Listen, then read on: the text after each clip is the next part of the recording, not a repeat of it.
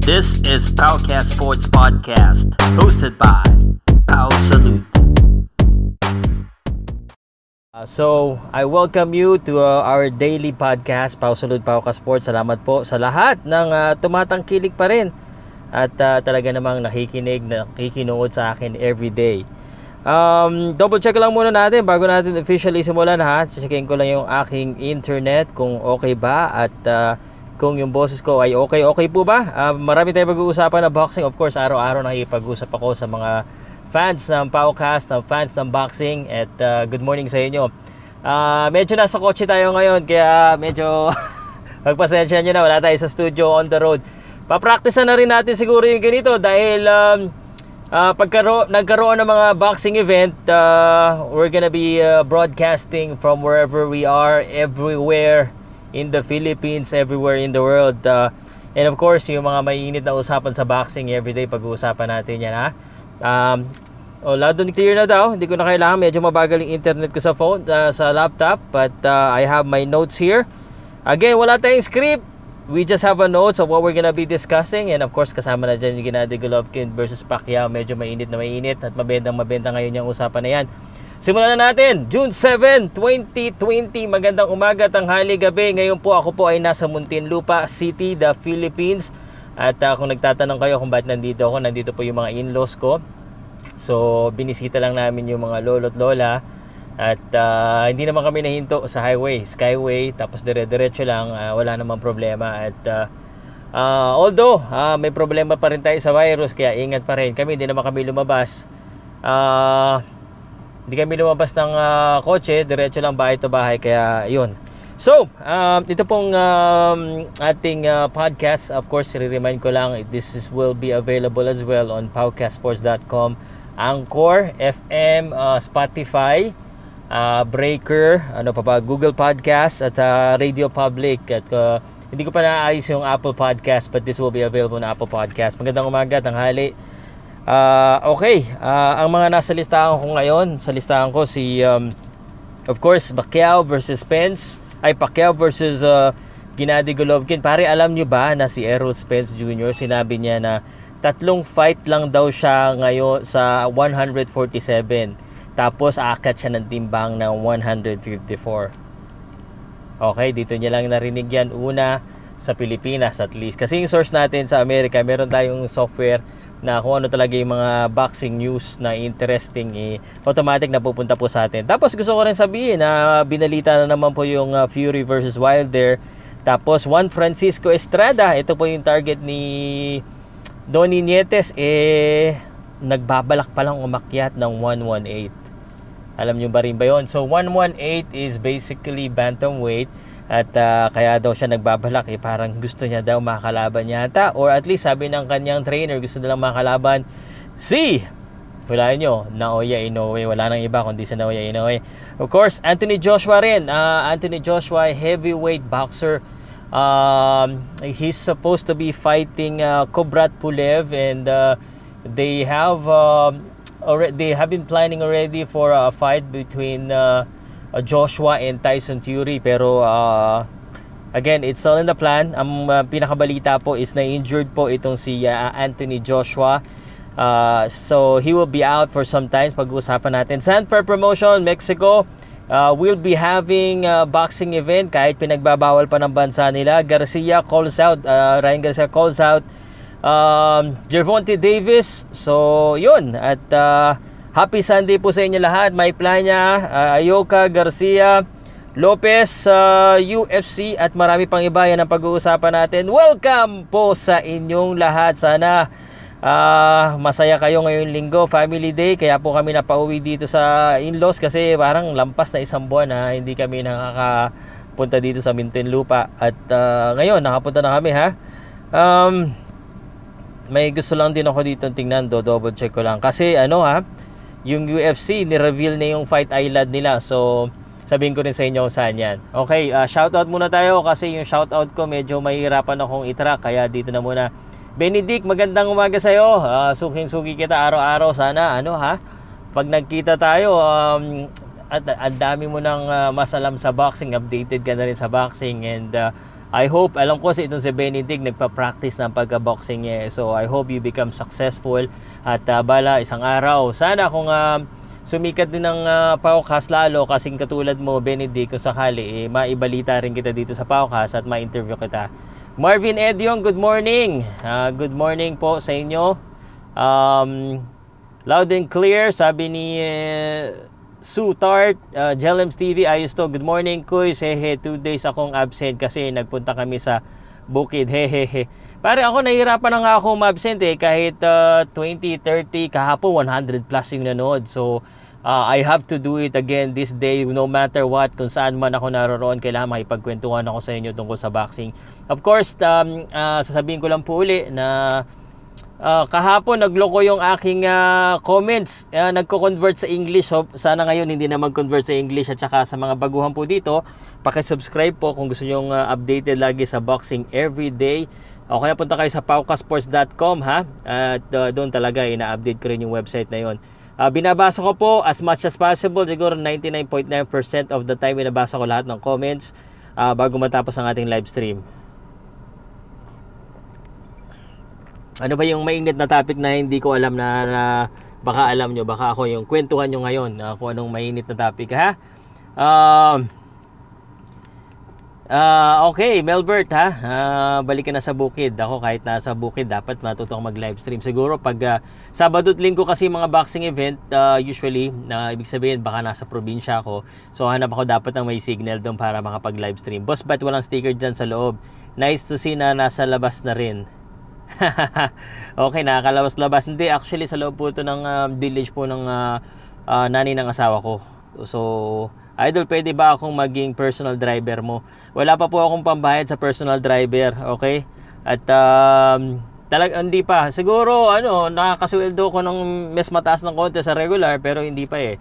Tsaka yung kotse ko ano lang to, uh, G4. Ito po yung uh, pinaka uh, uh, murang kotse na Mitsubishi, uh, Mitsubishi G4. Okay?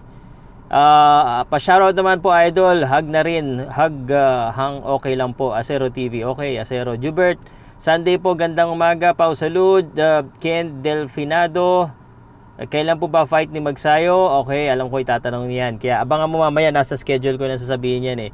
Uh, pero sa totoo lang, para hindi ko alam kung mag-iintay ko mamaya pero Kent, dapat maghintay ka kasi marami tayong pag-usapan, marami ka rin matututuan at uh, pwede ka rin makipag-discussion sa akin. Actually, iniintay ko nga ng may ano eh.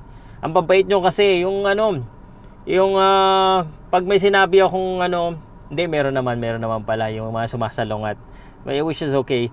Um, Jeffrey, morning, boom boom pow. Hello po kuya, Kuya Ryan Channel. Anong penalty ng boxer? Na di tumapad sa weight limit, bumaba at tumaas ng timbang.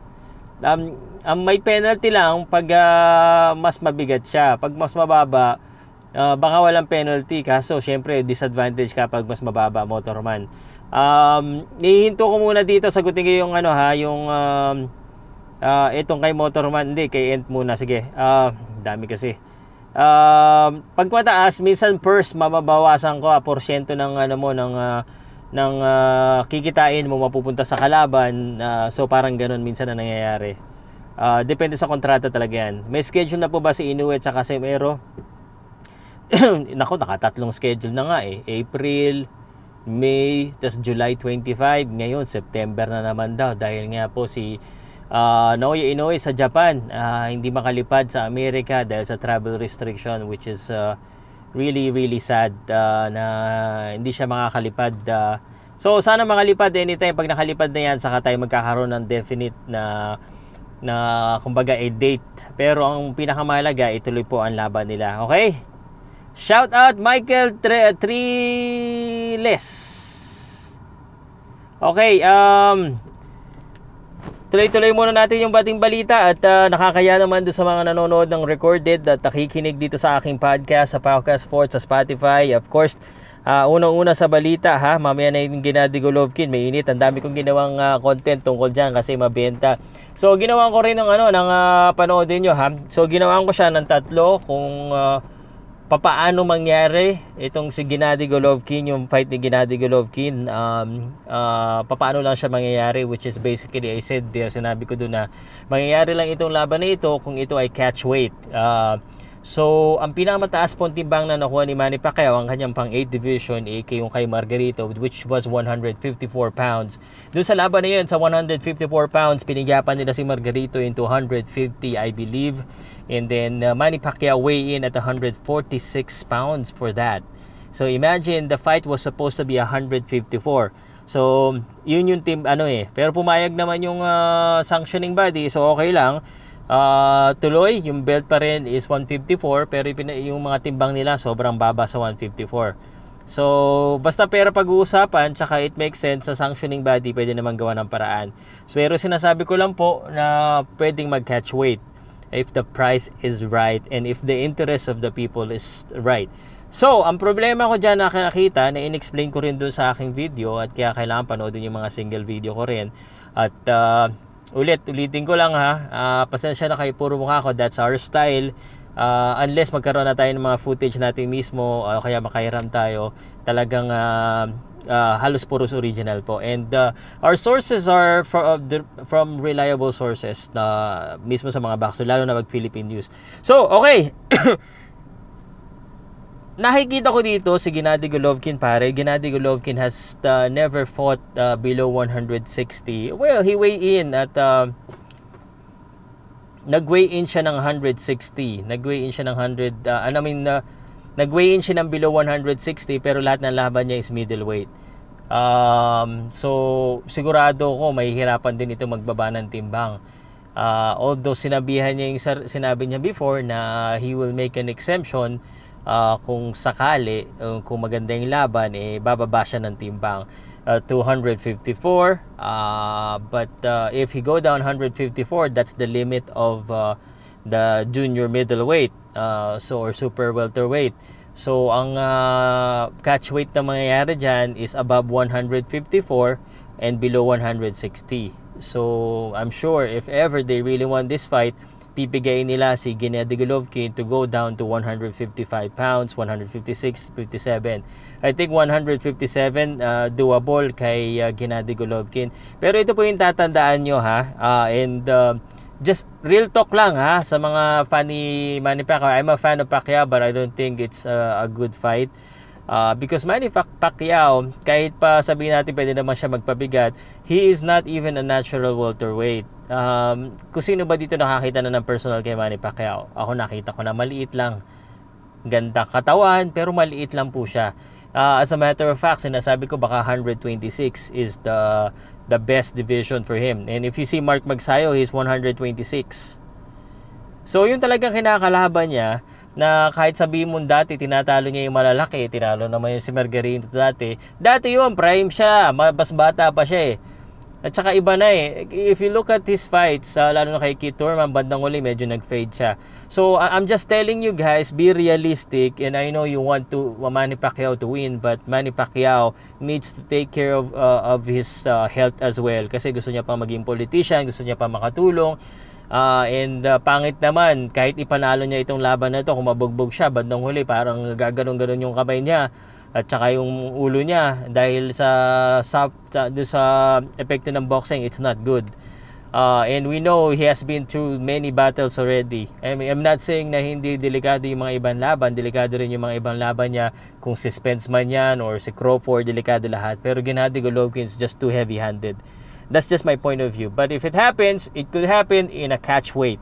So we will never close out, uh, kumbaga, um, the chance that it could happen. It could still happen if the price is right. Um, a great risk uh, for a great reward of a ninth division champion. And again, uh, I don't think it will be 154 because that's junior uh, junior middleweight. Uh, so it will be 154 above or 155 above to uh, 159. That will be the potential catch weight. Sinabi ko rin dito na um, baka matalo si Manny Pacquiao which I honestly believe na posibleng mangyari dahil uh, Gennady, kahit sabi mong uh, sinasabi ng iba dyan, may nagsasabi pare sa akin ha, sabi, Umina na si Gennady Golovkin eh. 38 years old na naman yan. Eh. Kahit pa 38 years old yan, malaki talaga yan. At saka, hindi siya humina. Siguro bumaba. Pero yung mga nakalaban niya na hindi niya na knockout, magagaling din talaga yun, matitibay. Pero subukan mo. Tingnan mo yung record niya na marami siyang na knockout. Tingnan mo. Uh, yung mga level hindi pang 5 star. Siyempre pag 5 star iba yan. Tingnan mo yung nakatalo lang kay Gennady Golovkin. Is si Canelo Alvarez. Isang talo, Sandro, puro kay Canelo Alvarez. Ang laki talaga ng natutulong sa akin itong pagpa-podcast ko. Pansin ko ah, uh, uh, all by memory kasi walang internet to ngayon eh. So all by memory, naalala ko. sarap, sarap. Um, pero ito lang ha, uh, last thing, uh, I don't know, hindi ko pa nababasa yung mga comment nyo eh. Baka sabihin nyo, hater ako ni Pacquiao. Hindi ha. Uh, the reason I started podcast because of Manny Pacquiao and I was writing about Manny Pacquiao back then. Pero ito lang masasabi ko. On the positive note, dati naririnig ko parang pag sinabi, um, pag sinasabihan daw si Pacquiao na hindi niya kaya, pag sinasabihan siya na mahirap, lalo siya nagpupursige. Lalo niyang gustong uh, patunayan na mas kaya niyang gawin yung mga bagay-bagay gaya nito, gaya ng pagiging 9th Division World Title. Um, of course, there's a saying, there's a cliche na, alam mo na, um, age is just a number. Well, it might be, but in boxing, age is basically yun ang pinakakalaban ng boksingero. Totoo yan, di ba? Pinakakalaban ng boksingero at ng atleta. Lalo na yung boksingero kasi nasasaktan sila dyan eh. So, uh, all I'm trying to say, all I'm trying to say is, there's there could be an exemption to the rule always. Okay? Uh, age is just a mindset. Uh, could be, but uh, we can never take out the fact that uh, if you age, uh, you deteriorate, uh, it's not the same. Uh, si Pacquiao na mismo, Team Pacquiao, iba na yung ngayon yung pagte-training niya. He needs more time for the recovery sa training. Dati talagang push lang ng push. Ngayon, they have to be intelligent. But um, pwede naman pa rin. Uh, walang imposible kay Manny Pacquiao. Nagawa niya nga 8 division na everyone think it's impossible. Nagawa niya nga yung De La Hoya, everything is, everyone think it's impossible. Uh, yung Gennady Golovkin pwede. Pero again, I'm not for it. I I I think it's not uh, a good fight for me. Although if if it happens, I would probably watch. Okay, uh, balik na tayo sa mga comment at uh, para hindi tayo matambakan at uh, dahil dito lang sa cellphone ko binabasa. Magandang umaga po sa inyo lahat. Ako po si Pau Salud, ang inyong uh, host for the day. Ako ay professional boxing announcer na hindi na nakakapag-announce uh, dahil walang event. Ako rin po ay, uh, of course, uh, may website na paukasports.com at uh, yun, Um, sorry kahapon paring Pau, hindi ako naka-live sa'yo. Kahapon, labadami kasi ako kahapon. Yan ang mga tunay na lalaki naglalaba. Mr. Pau, ano bang balita kay Inoue versus Casimero? Uh, Casimero is stuck in Japan. Uh, um, uh, I know, I'm sorry. Inoue is stuck in Jap- Japan. Casimero is stuck in Las Vegas. Casimero doesn't want any other fight. Ang gusto niya lang makalaban is si Naoya Inoue. Maghihintay po sila. 30 million ang premyo ni Pacquiao pag natuloy ang laban ni GGG. Benjamin Domingo, hindi ko alam kung kanina mo nakuha yang uh, ano na yan, yang uh, balita na yan. Sino bang source mo dyan? Pero pinanood ko yung mga video mo kahapon. Salamat, Geoffrey ha. Uh, thank you very much. Alam ko naman eh, lagi kang nanonood eh. So, salamat. Host, sinubscribe na kita para updated ako sa'yo. Yun, JLMS TV! Uh, dito talagang ano ha, um, kung talagang tunay na fan ka ng boxing, of course, ibang sports basketball, MMA, pinag-uusapan din natin dyan. Kasama kasi hilig ko rin yan eh. Eh dito ka na kasi um, hindi lang tayo mainstream ang binabalita natin. Pati yung mga pataas pa lang para pag uh, nag-usap-usap kayo magkakaibigan, oh, uh, kilala mo ba si Miel Fajardo?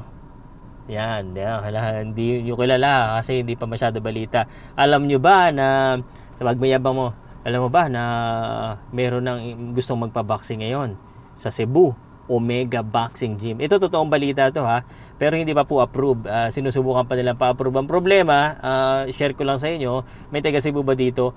Eh, kailangan i-testing lahat ng uh, lalaban at uh, puro taga Cebu lang yata or karatig na lugar ang uh, magpa ang uh, mga boksingero. So bawal siguro yung mga taga ibang lugar, ta- bawal yung mga taga Maynila. Hindi ako makakapanood, di tayo makapag-cover. Sana makahingi tayo ng video para may upload na lang dito. So, yun. Um, uh, makomentuhan na lang. But, uh, Cebu, Omega, uh, and then sa Baguio may balita na rin na parang uh, gusto na nila mag-event. Pero health is first and uh, sabi nga ni chairman ha, uh, unahin natin yung uh, safety. Okay. Host, okay na Sir Pau. Uh, good morning. Salamat sa araw-araw na Paukas sa Sports. God bless you too. All, of your subscriber Lope uh, Beruan. Thank you very much. Uh, wala po wala pa po bang laban mga boxing? Ito, sesegue ko na ha. And then palitan na, balik na natin kay Ginadi mamaya maya. Sesegue ko lang ha. Uh, dahil na itanong na eh. eh cut and paste ko lang dito yung idea na para hindi ko maulit. Okay. Ayoko po ng mga pasaway. Uh, pero, okay. Uh, wala pa pong nagpapaboxing. Meron ako nababalitaan na nagpapa ang tawag doon sabong at uh, hinuhuli. Sandali, inom lang ako ah. Uh, sub- subscribe, subscribe na po yung mga hindi pa nakasubscribe. Murang-mura lang, walang bayad.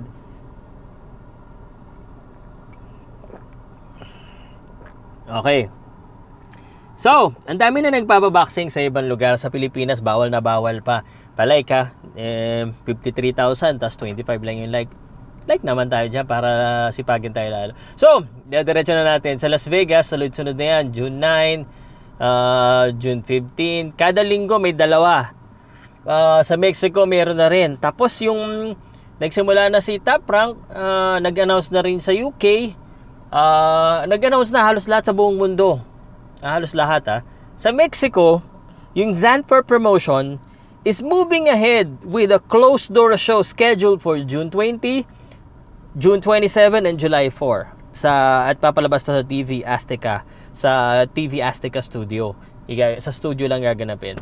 Ang problema, di pa sila pinapayagan ng government of Mexico. So, ibig sabihin, pasaway yung Zanfer promotion. Zanfer promotion is one of the big promotion at ayan, ito rin ha. Dito alam, ang alam lang ng mga minsan ng mga nanonood ng mga boxing fan, MP promotion, Top Rank, Golden Boy, Mayweather, oo, ano pa, Sandman, yung mga iba, hindi masyado alam yung mga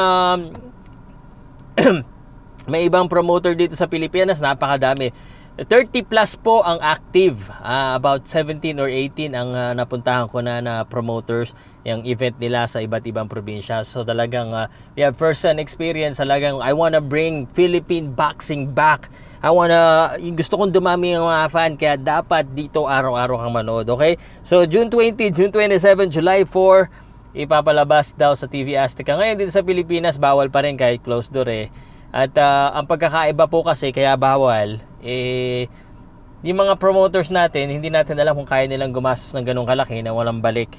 Kasi sa ibang bansa, may mga sponsor sila na malalaking pera at uh, siguradong bawi o kaya at least man lang break even, mako-cover lahat ng uh, sponsor which is very important sa boxing at uh, para magkaroon ng boxing event. So sa ngayon po, um, wag na po muna tayo umasa na may boxing sa Pilipinas.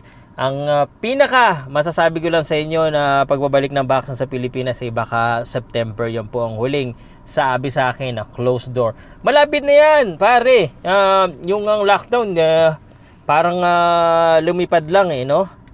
Kaso pare, nakakatakot. Uh, hindi ko alam kailan yung kaso ng virus sa inyo. Daming uh, kaso ngayon ng virus, ano? Sobra. Anyway, um, um, isa sa binalita ko kanina is si Errol Spence. Errol Spence Jr. Ha, yan ang susunod ko. Uh, babasa muna ako ng konti. Uh, morning Idol, morning Hernando Carbo. Uh, buti na abot ko pa hehe. Like, like, like lang pag may time mga kaboom, boom, dyan. Boom, boom, pow. Uh, but sabi ni Jerry Pelizano sa round 5 lang si Jeff Horn. Good bite boxing. Anyari, akala ko ba easy fight? okay. Tanya Gray. Okay. Ay, uh, hindi naman ta- kaya nga prediction eh. Um, yun nga lang pag uh, nagkamali ka sa prediction, alam mo na eh nasusunog ka ng mga fans. So kaya yun na, yun na nangyayari. Uh, it's Jerry Peñalosa very well respected every time he say something talaga namang nakikinig din yung mga tao yung yung, yung uh, prediction niya kay Nonito Donare kay uh, Naoya Inoue what what you need to know as well uh, mga fans ha uh, and real talk tayo ha uh, Tanya Gray ang hirap kasi mag-predict against uh, Filipino pag magkalabang Pilipino at saka taga-ibang bansa, ang hirap, sobra, dahil lagot, lintik na lang. Lintik na lang ang mangyayari sa'yo, lalo na pag ako, kunwari, Jerry Peñalosa, yung mga kilala na kahit papaano, pag pumili ka dun sa kabila, patay ka sa mga fans.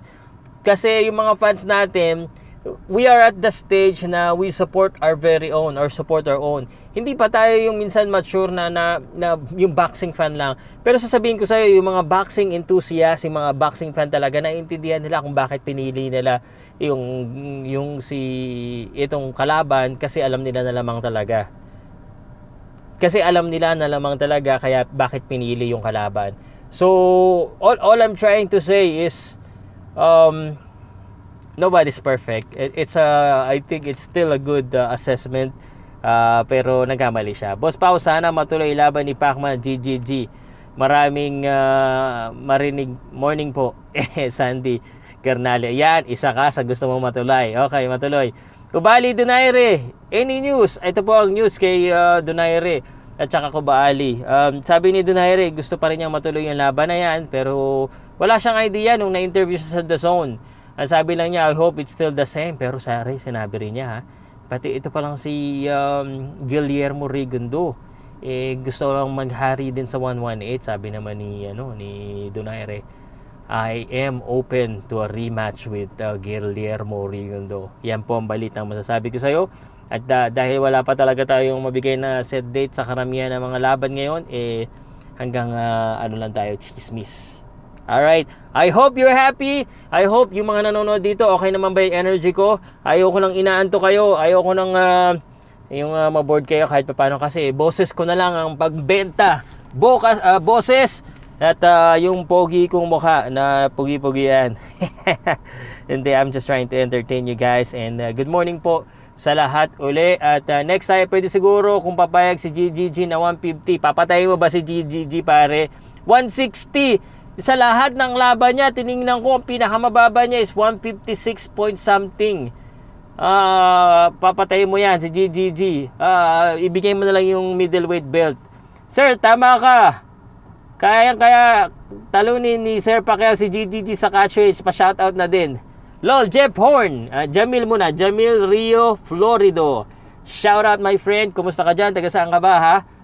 Lol, Jeff Horn. Di kinaya. Tanya Gray, oh. Hindi naman boxing ginawa ni Jeff Ford pang MMA. But pag natalo si Pacquiao, laging daya. Akala ko ba easy fight lang si Horn? Ah, Tanya Gray, ah. Ito na, ang paborito natin. Marami nang uh, papalag dito kay Tanya Gray. Anyway, easy fight kung malinis maglaro kasi dumi ng ginalaw niya. Uh, hehe, delikado si Pacquiao kay GGG. Bakal kami ni GGG. Daming dahilan. Tapos, Force Park nag-training. Ha ha ha, dapat si Mikey Garcia o si Danny na lang ang kinuha, mas malaki pa tsansa. Meron kasing Pinoy na bias gaya ng iba dyan, hehe. Kung makatama sa mga solid uh, kay Manny, delikado tayo pero pag uh, magkataon puro hangin ang tatamaan niya, unti-unting ihina stamina ni GGG si Pacman points. Alam mo pare, ano, um, Jelems, 12 rounds yan po, siya, imposibleng hindi tamaan si Pacquiao eh sa lahat ng laban ni Pacquiao and that's why we love him. And that's why gusto siya ng mga tao eh, because he, he engaged, nakikipagsabayan siya. Kaya nga siya nananakaut eh. Alam mo kung ang style ni Manny Pacquiao ay style ni Floyd Mayweather at uh, ganun siya kagaling na magboxing din yung ngayon, eh, walang tatalo din. Pero, siyempre, um, mas konti magkakagusto sa kanya. Okay, lahat ng laman ni Golovkin 160 above. Uh, kung bababa siya 150 or pigang piga, si Golovkin paring pao ang pinakamahirap sa buhay ng boxer ay pag baba ng timbang. Jeffrey! Tama tayo ng inisip. Sinabi ko na, in-explain ko na kanina, talagang pipigayin nila si Gennady Golovkin. Uh, pero hindi pa nakakalaban si Golovkin ng anything. Puro middleweight, uh, middleweight ang laban yan. So, napapaisip si Gennady Golovkin. Pera na lang kung ano ha, kung yung kikitain niya eh, times 3 ng uh, laban niya, kahit isang beses lang siya sa lumaban sa taon eh, pagtsatsagaan niya na yan. Okay, um, shout out Idol Boom Boom Pow from Guam. Good morning. Ano ang say mo tungkol sa Shakur Stevenson? Sino ang magaling nakakamatch niya itong si Shakur Stevenson? Ang yabang din na ngayon ha. 13-0 pa lang yan pare. Um, sabi niya, palalampasan daw niya si Floyd Mayweather. Na pwede, pwede kasi mayabang na kagad siya eh. At this stage si Floyd Mayweather, at least uh, nung una, pretty boy ang tawag sa kanya, hindi pa money. Ito, ay sasalita na agad. Magaling yan Shakur Stevenson. Um, uh, kailangan champion din yung mga kalaban niya. Wala akong masyadong preference kung sino but uh, uh, pag mga ganyan up and comer at uh, medyo nasa taas na rin ng konti, maganda pag uh, masubukan na kung uh, ano ang galing. So, okay. Uh, saan ba tayo? Bago ko basahin yung kay Tanya Gray kasi mukhang uh, naghahanap ng uh, ng kadibati ito si Tanya Gray. Um, balita ko muna ulit ha. Errol Spence Jr. tatlong fights daw sa 147 at aakyat siya ng 154. Okay, so may plano pala siyang umakyat. Baka nahirapan na mag-diet. Okay, uh, Fury Wilder 3 ha sa sa Macau uh, binalita ulit sa ating uh, news. So again, inuulit ko lang at uh, dahil 31 minutes na tayo. Juan Francisco Estrada Um, 115 ito, may ilaban sila sa ni Gonzales July or August pero nag-iisip din po uh, sabi ni ng trainer ni Juan Francisco Estrada na umakyat uh, sa 118 uh, which is the bantamweight division at uh, dahil uh, parang gusto nila makalaban si the monster na Oya Inoue. Uh, parang uh, napipikon ako ah. Parang sure na sila na panalo si Naoya kay Casimero ah. Ha! Di tayo papayag niyan. No, ito ha. Um, lamang talaga si Naoya ng konti. Pero Casimero, I think, will win this fight. And I hope he wins the fight. At uh, sana grabe. At uh, Casimero has always come an underdog sa mga laban niya. At uh, this time, it will not be different. Uh, pero uh, mananalo siya at masisira yung plano ni, uh, ni Babarum. Isa pang uh, balita, medyo masama ah, in-explain ko na rin kanina, binigyan ko kayo ng, uh, ng ang tawag dito, ng uh, preview. Uh, itong balita na ito, si Anthony Joshua po ay na isang heavyweight boxer. Of course, alam niyo na yan, ang balita talaga eh, nagka-injury po siya, uh, left knee injury habang nagte-training at mawawala daw siya ng 4 to 6 weeks, that's 1 and a half months uh, pag-recover. At uh, hindi na siya muna makakapag-training sa kanyang laban sa uh, kay Kubrat Pulev sa November. Pero dahil maaga pa naman, siguro hindi naman mamove yung laban ni Anthony Joshua kay uh, Pulev sa November. Okay? At uh, naka leg brace na daw po uh, ngayon at uh, I think um, uh, this is one good fight. So pag naipanalo ito ni Anthony Joshua yung laban niya kay Pulev, Uh, I think the next will be uh, either Tyson Fury or Deontay Wilder, which is gonna be even bigger. Mas maganda pag uh, Joshua at saka Fury para all British. Okay, Ryan Garcia ha. Um, nabalita po na Ryan Garcia could potentially meet uh, Mercito Hesta, isang Filipino boxer na of course he's gonna be uh, the underdog if uh, if they fight uh, but uh, he is very well experienced and he has a chance but uh, Ryan Garcia is too fast. So lamang na lamang dito si Ryan Garcia. Um, but then again biglang naglabas ng balita na baka hindi rin matuloy. Tapos sabi ng uh, ng uh, ng writer eh baka diva talk lang ni Ryan Garcia. Dahil uh, sikat na eh. So, nagpapa-importante na ng konti. Anyway, ito pong si Ryan Garcia, eh, um, he has a lot of uh, a lot of followers. At ngayon uh, yung talagang uh, pinipilit sa kanya si Gervonta Davis eh. Pero hinamon na daw niya daw eh, hinamon niya na si Gervonta Davis uh, 2025 so if that's the case then the, probably it's Gervonta Davis. Chismis pa lang po yan. Hindi pa totoo pero yung uh, hindi naman tayo nagkakalat niyan chismis pero alam ko gusto niya marinig yan. Alam ko mas gusto nyo ngayon Gervonta Davis na yan eh kay, ah, versus Ryan Garcia. Parang masubukan na. Um, balita ko lang uli, baka hindi nyo pa alam, Mike Plania ha, June 16 ha, Joshua Greer Jr. yung itatapat po sana kay uh, Jandrel Casimero, eh si Mike Plania na muna bahala dyan. Underdog si Mike Plania and uh, I'm asking for your support to for us to support Mike Plania in that fight on June 16 sa Las Vegas, Nevada. It's a closed door boxing event uh, from Top Rank. Top Rank, uh, that will be the second uh, boxing event for the month of June. June 9 yung Shakur Stevenson na fight. Uh, and then June 16 uh, yung um, kay Mike Plania and uh, he has other fights kay uh, Maloney, Andrew Maloney, Jesse Magdaleno. They're all fighting this month. Uh, I mean, I'm sorry, uh, in June. Kala ko June eh. Um, Estrada Gonzalez, July. Ayoka Kosei Tanaka, tentative din. Um, Loma at saka Chufimo Lopez ha, September. And um, yung isang araw, in, ano ko yung um, UFC, ang dito, UFC uh, Island Fight.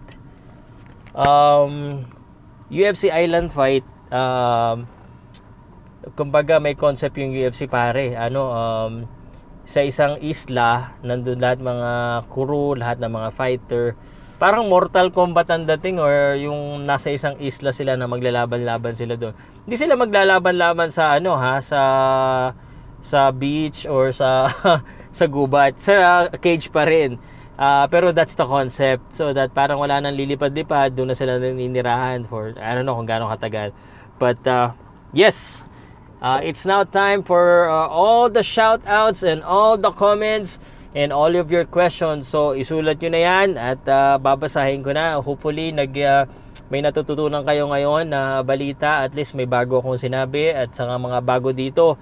Yung iba kasi uh, bago lang at hindi nakakakuha ng live. So, na please, uh, 10 o'clock a.m. hanggang uh, 1 hour uh, kahit saan man tayo naroon, susubukan talaga natin every time na mag-live. Uh, kahit nasa kotse ako, kahit walang script. Total, paulit-ulit naman yung tanong nyo eh.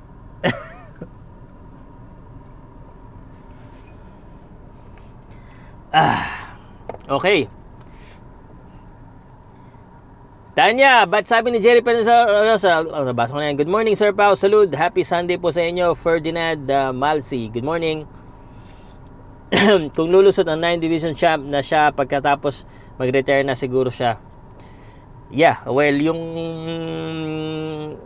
uh, kay dito kay Manny Pacquiao, matagal na nga dapat retire pero malakas pa eh. Uh, at saka gusto pa mag-boxing eh. Uh, yeah, dapat mag-retire na siya. Actually, gusto kong pinaka last fight, yung secure tunay na money fight.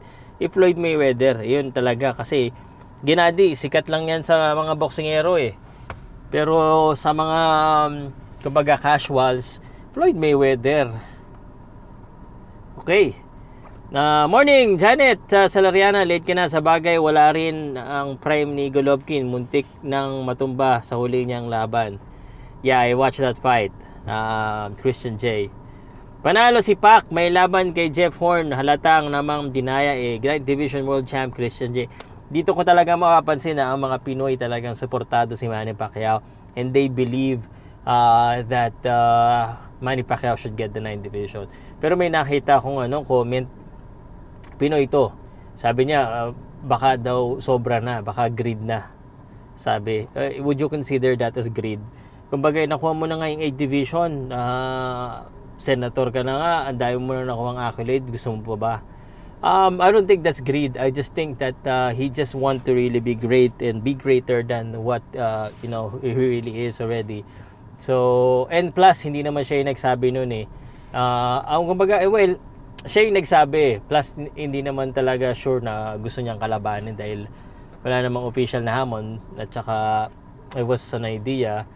I don't know, hindi naman sinabi ni Fred Roach kung kailan niya sinabi. Baka sinabi niya yan nung ano, pagtapos ng Margarito.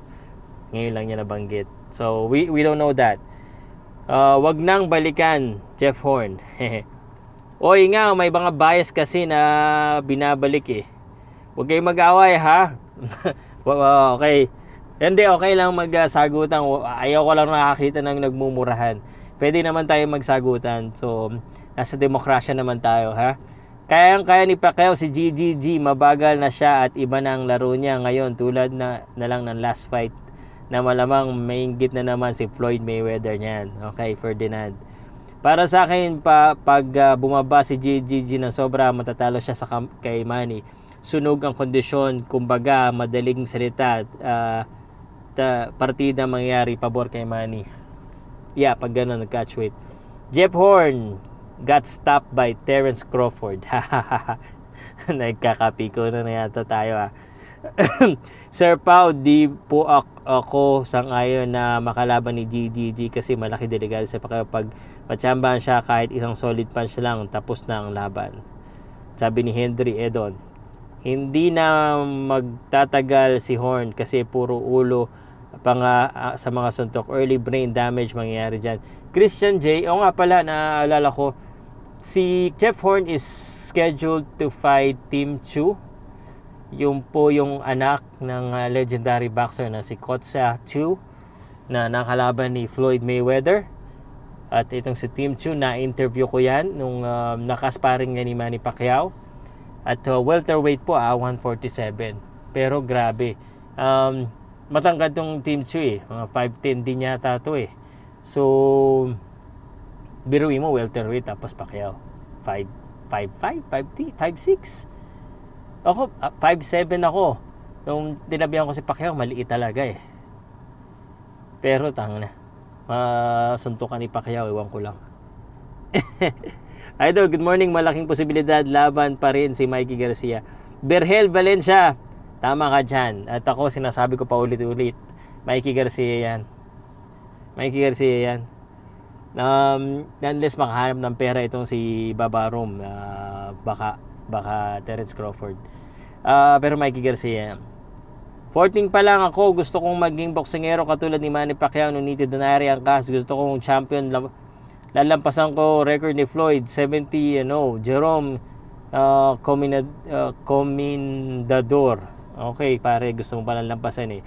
Um, dapat nagde-training ka na ngayon. Uh, kung gusto mo lampasan si Manny Pacquiao at si Angkas, uh, dapat 20 years old, ano ka na ha, may, lumalaban ka na sa mga belt at tigasin na yung lalabanan mo kasi mahirap-hirap yung uh, binanggit mo 70 you know. Uh, kailangan na uh, lumipad ka na sa Amerika kasi kung gusto mo malampasan si Floyd ng kasikatan uh, tsaka ng ano eh, o kaya punta ka ng Thailand kasi dito sa Pilipinas um, mahirapan ka lumaban ng lumaban unless may manager ka at saka magpakita ang gilas ka kagad. Uh, yun lang, mataas ang pangarap mo. Uh, eh, tingnan natin, ha? Uh, tandaan niyo yan, Jerome Comendador. Uh, gawa mo ng paraan pare ha. Sir, nung makita ko sa huling laban ni Gigi, parang wala na po siyang ibubuha sa kanyang laban. Posible pare. Ang problema nyo kasi, you judge people right away dun lang sa last fight niya. It's possible that that could be the basis but he has other fights before that. Posibleng hindi siya nakapag-training sa last fight niya. Okay? Bakit? Um, nung bago na laban ni ni Juan Manuel Marquez o ni kay Timothy Bradley, um, in-expect nyo ba na matalo si Pacquiao based dun sa laban niya before kay Timothy Bradley? Okay. Um, yeah, I'm, I'm just stating uh, the fact that uh, regardless if he's small, he's big. Yun lang naman ang pinaka-issue ko eh. Pero sana, sana, kung sakali, tuloy kaya yung boxing sa Cebu Surpaw. Benedict Suarez, um, I think it's good na may mga promoter na naglalakas ng loob na magpa-event na sinusubukang maging innovative. I think the world of boxing uh, needs fans, promoter, manager that are innovative that would try to uh, make a calculated risk uh, para sa mga boksingero kasi wala silang kita.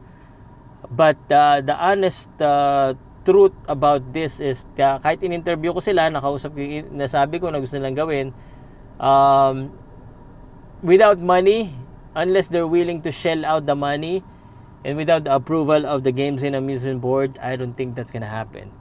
Um, July, with the with the coronavirus case that's uh, I don't know why it's still going up 700, 600. Bakit ba ganun yung kaso natin? Mas lalo pa tumataas. Tapos GCQ. Tapos ngayon tayo pinala, pinayagan lumabas. Ang weird, no? Di ba kayo natatakot niyan? Ang weird, di mo alam kung may sakit ka wala. Meron tayo, malalakas tayo. Um, hindi tayo matanda, hindi tayo bata. Uh, pero we could be asymptomatic. Di ba? Um, so, I think 50-50 yung uh, July ni Omega. Uh, pero na lang kung talagang gastos niya ng malaking pera. Greetings from Mississauga, Ontario, Canada. Sir Pa, I'm hoping to get back there later this year. I'll let you know in advance. Let's get together in Makati or in Coron. Oh, Manny! Hey! I thought this was the other guy um, uh, who's from Canada who's uh, asking me to, to go on a, a drink as well. The Manny, you're my friends. First time I saw you here. First time I saw you on uh, on my um, live YouTube channel. Thank you very much, and uh, I hope to see you. Maybe we can go to Coron instead because I haven't been to Coron, and um, I've seen your bar there. Uh, it looks nice. Uh, you know, maybe we could uh, uh, take a vacation. We'll do some vlog there. Let's do a, a bit of an event. Um, we just have to make it sports related. And okay, thanks, Sir Manny. Boss Pao, totoo ba laban ni Pacquiao kay GGG? Pa-shoutout, Boss Pao from Saudi. Ba't taga Cebu talaga ako? Um, totoo yung, uh, yung balita na uh, sinabi ni Manny na gusto niya makalaban si GGG. Hindi naman magsisinungaling siguro si Freddy Roach. Pero yung maglalaban sila, hindi pa po totoo. Kasi po, napag-uusapan pa lang. Uh, advance tayo masyado mag-isip. gusto talaga natin ano uh, pero honestly tanong ko sa inyo ha before Freddy Roach even even mention yung Gennady Golovkin versus Manny Pacquiao meron ba dito na nakaisip na gusto nila makita si Manny Pacquiao at saka si Gennady Golovkin is there anyone here who thought na uy maganda Gennady Golovkin versus Manny Pacquiao maybe may 1%. Uh, that's why this is the fight that we never thought that we wanted. Ito yung laban na hindi pala alam, hindi natin alam na gusto pala natin. Binanggit lang ni Freddy Roach, lahat na tayo, yeah! Nine division! Pero, come to think of it, ha, parang 8 division is already so hard to get. So, no one was thinking uh, 9 division until Freddy Roach uh, mention it. 59,000 um, watcher. Pero yung like ha, tsaka subscribe pare ha. Every day 10 o'clock a.m. onwards, wherever we are, anywhere in the world, we're gonna try and do the live every time. Abusaya promotion. Sino yan? Uh, I tune in late, Bobby Oswengo. It's okay, my friend, as long as you're always tuning in, Bobby. Eh, okay ka lang. Tsaka pinapanood mo naman yung mga video ko eh. So, after nito, sipag-sipag tayo uli uh, mga reaction video Sir grabe sobrang tigas ng panga ni Triple G kinakabahan ako dyan sa laban nila Senator Manny kung matuloy yan sun, yung suntok ni nga ni Canelo Alvarez hindi hindi ininda ni Triple G that's what I'm saying as well Triple G is big it's slow but um, ayun nga yung stock ni Canelo hindi inubra eh si Manny Pacquiao sinasabihan nila ano, hindi naman malakas sa muntok, mabilis lang. Pero syempre iba yung uh, yung gulatan eh. Ganun ka ano yung yung suntok ni Pacquiao, 'di ba sinabi para ka daw pinagkakagat dahil tatatatatak. Pero hindi big puncher daw. Um, well, we can all argue paano nangyari kay Ricky Hatton, hindi ba big puncher 'yon? Pero syempre Gennady Golovkin pare. Hindi lang yung lakas ni Gennady Golovkin yung iniisip natin, yung laki at saka yung tibay. Hindi lang yung bilis. Uh, we cannot be one-sided. We cannot uh, just talk about one factor. We have to think about the overall factor of why this is not a good fight, uh, of why this is so ambitious. Uh, but again, great reward, great risk. Ba, belta ko eh, no? Kailangan ganun talaga para medyo balance. Eh. GG, Pacquiao, good fight. Kahakaba. Yan yung may mga mapapaihi na Pilipino pag uh, laban dyan. Baka mapaiyak na naman kayo gaya ng ginawa ni Marquez. Morning boss pa, watching from Pateros.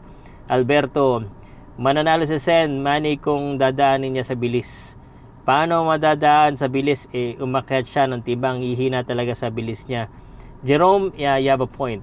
Uh, una, ang tawag boss sa casual fans, walang alam sa boxing kundi big fights ang alam. Under ba ng The Zone si GGC? Yeah, yeah. Uh, the, um, meron pa siyang isang promoter eh. Parang co-promotion eh. Pero most of his fight now is, uh, I think, Golden Boy or uh, The Zone. Yes. 155 belt for IBF. Um, 155. Uh, yun yung catch weight. 160 talaga yung belt niya eh. Ren Rain, okay thanks, hindi na kailangan patunayan si GGG talunin na lang yan sa puntos. Yeah, it's I don't think it's it's gonna be hard to knock down this guy. No one has ever did. Ang lalaki ng nakalaban ni GGG, wala napagbaksak sa kanya. Eh. So, pag si Manny Pacquiao nakapagbabaksak sa kanya, ba, talagang uh, magdududa na ang buong mundo sa lakas ni Manny Pacquiao. Ewan ko na lang kung hindi pa siya gawing GOAT. Pwede Stevenson silver medalist yan Olympics. Ikaw ba si Eli Sekbak ng Pilas? hindi po ako si Eli Sekbak ng Pilas. Ako po si Pau Salud ng Pinas. Si Eli Sekbak hindi nagba-vlog yan ng uh, mga ginagawa ko. Yung vlog na ano ha, yung uh, may edit edit tsaka hindi nagko-commentate yan ng fight. Pero I'm I'm, um, I'm thankful Tanya Gray na tinawag mo akong Eli Sekbak kasi sikat na sikat yan eh. Pero humina na ngayon channel ni Eli Sekbak ngayon, no? Pero anday pa rin niya mag-upload which is good. Uh, Ren Ren, siya bang ano ko, nakaharap niyan ng Pinoy tumbayan. May nakaharap na yan ng Pinoy pare. si yan yata, yung Rosales na knockdown, na knockout niya. Kaso short notice yun eh. GGG is bigger, stronger, and willing to catch up. Catch punches just to land his own crispy punch. That's correct. Alberto. Idol, may laban si Casemiro, si Camelo, ah, Camelo Canelo Alvarez at uh, at uh, depensa ng WBA regular title. Yeah, um ang daming lumalabas na pangalan eh. Isang sa parang Russian yata yun or Kazakhstan tsaka si uh, Ryoto Murata. So, no final yet. Bakit ang mga Pinoy nasa lower weight weight bully po ba ang mga Pinoy? Tanya yung lower weight. Nasa lower weight. Eh, paano magagan? Maliliit tayo. Ang Pinoy kasi, Real talk, ang Pinoy pag matangkad, basketball, sigurado ang sports na gagawin yan. Kaya nga sinasabi ko lagi tanya, kung may nakita kang batang matangkad, sabi mo sa kanya, magboxing na lang siya. Kasi dito sa Pinoy, wala siya makakalaban na, na malalaki. So, ibig sabihin, pag middleweight siya dito, dalawa lang silang middleweight, maganap ng middleweight, champion na kagad siya. Kasi walang kalaban. Sa ibang bansa na kagad yung laban niya. Oh, 'di ba? Ang laking opportunity eh yun eh kung magaling din siya. Kasi pagdating niya sa ibang bansa baka mabugbog din siya doon pero the reason is Filipinos are not built big.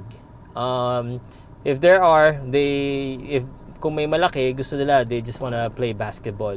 And even yung maliliit gusto pa rin mag basketball eh.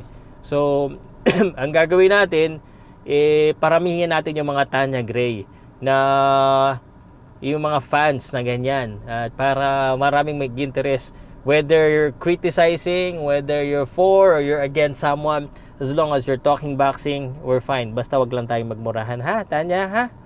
Okay, bully po ba ang mga Pinoy? Depende sa Pinoy. Baka ikaw, Tanya, nambubuli ka kanina. gutom na gutom na, how na how na si Idol Casimero. Uh, kasha kay Inoue, sir. Uh, uh, yes, I think. Um, I, I'm really I'm really hoping uh, kasi win. I have a good feeling na i-upset niya. Sana, sana. Sobrang yung laban ni Casemiro kay Inoue, yan yung um, kung boxing fan ka, tapos Filipino fan ka, yan yung uh, alam mong kabado ka. Lately, mga Pinoy boxer na tatalo lang sa mga big fights sa big stage, hopefully they start winning belts after quarantine. Yeah.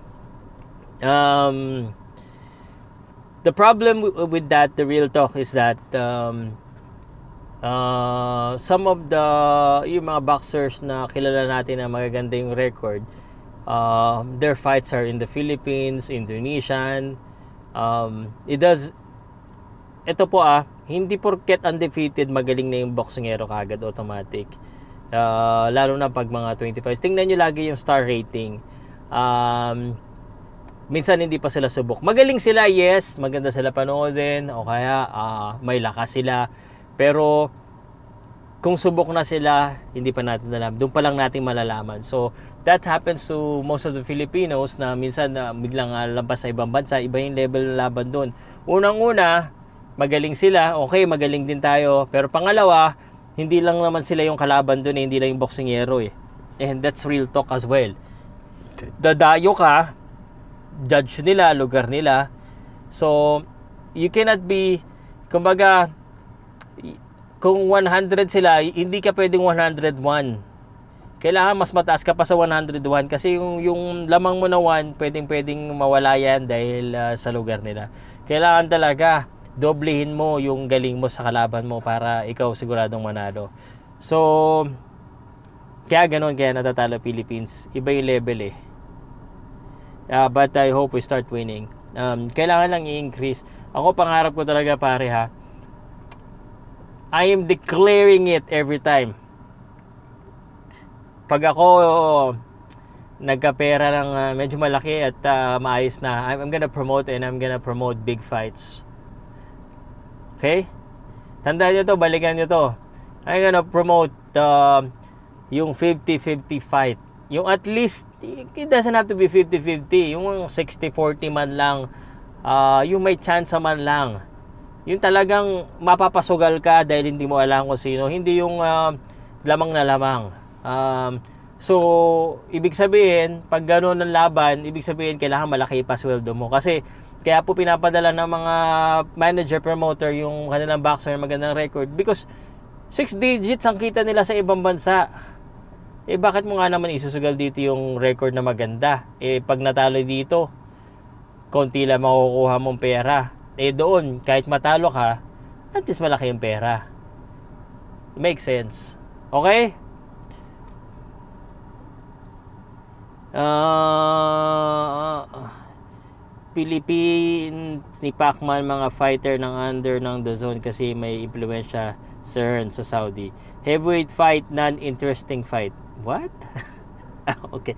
Wag nila maliitin ang galing ni Casimiro paring pa baka hindi abot ng 12 rounds. Boss tuloy laban ni Idol, Mania GGG. Pare, pinag-uusapan pa lang natin na hindi pa yan sure. Idea pa lang yan. Okay? Uh, ha. Sir Pao, posible bang mag-rematch if first round na KO ang boxer like Romero Duno at Ryan Garcia? Lahat posible. Pero kung walang interest, it doesn't make sense to do a rematch.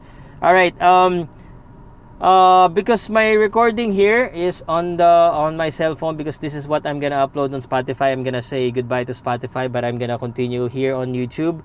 Uh, but thank you very much to all listeners of Spotify and Author and all of my podcast platform. Uh, I'll see you again tomorrow 10 a.m. onwards, or just just go to podcastsports.com or uh, just check back daily because we have daily uh, sports updates. Salamat. Uh, podcast platform. But YouTube, stay ha.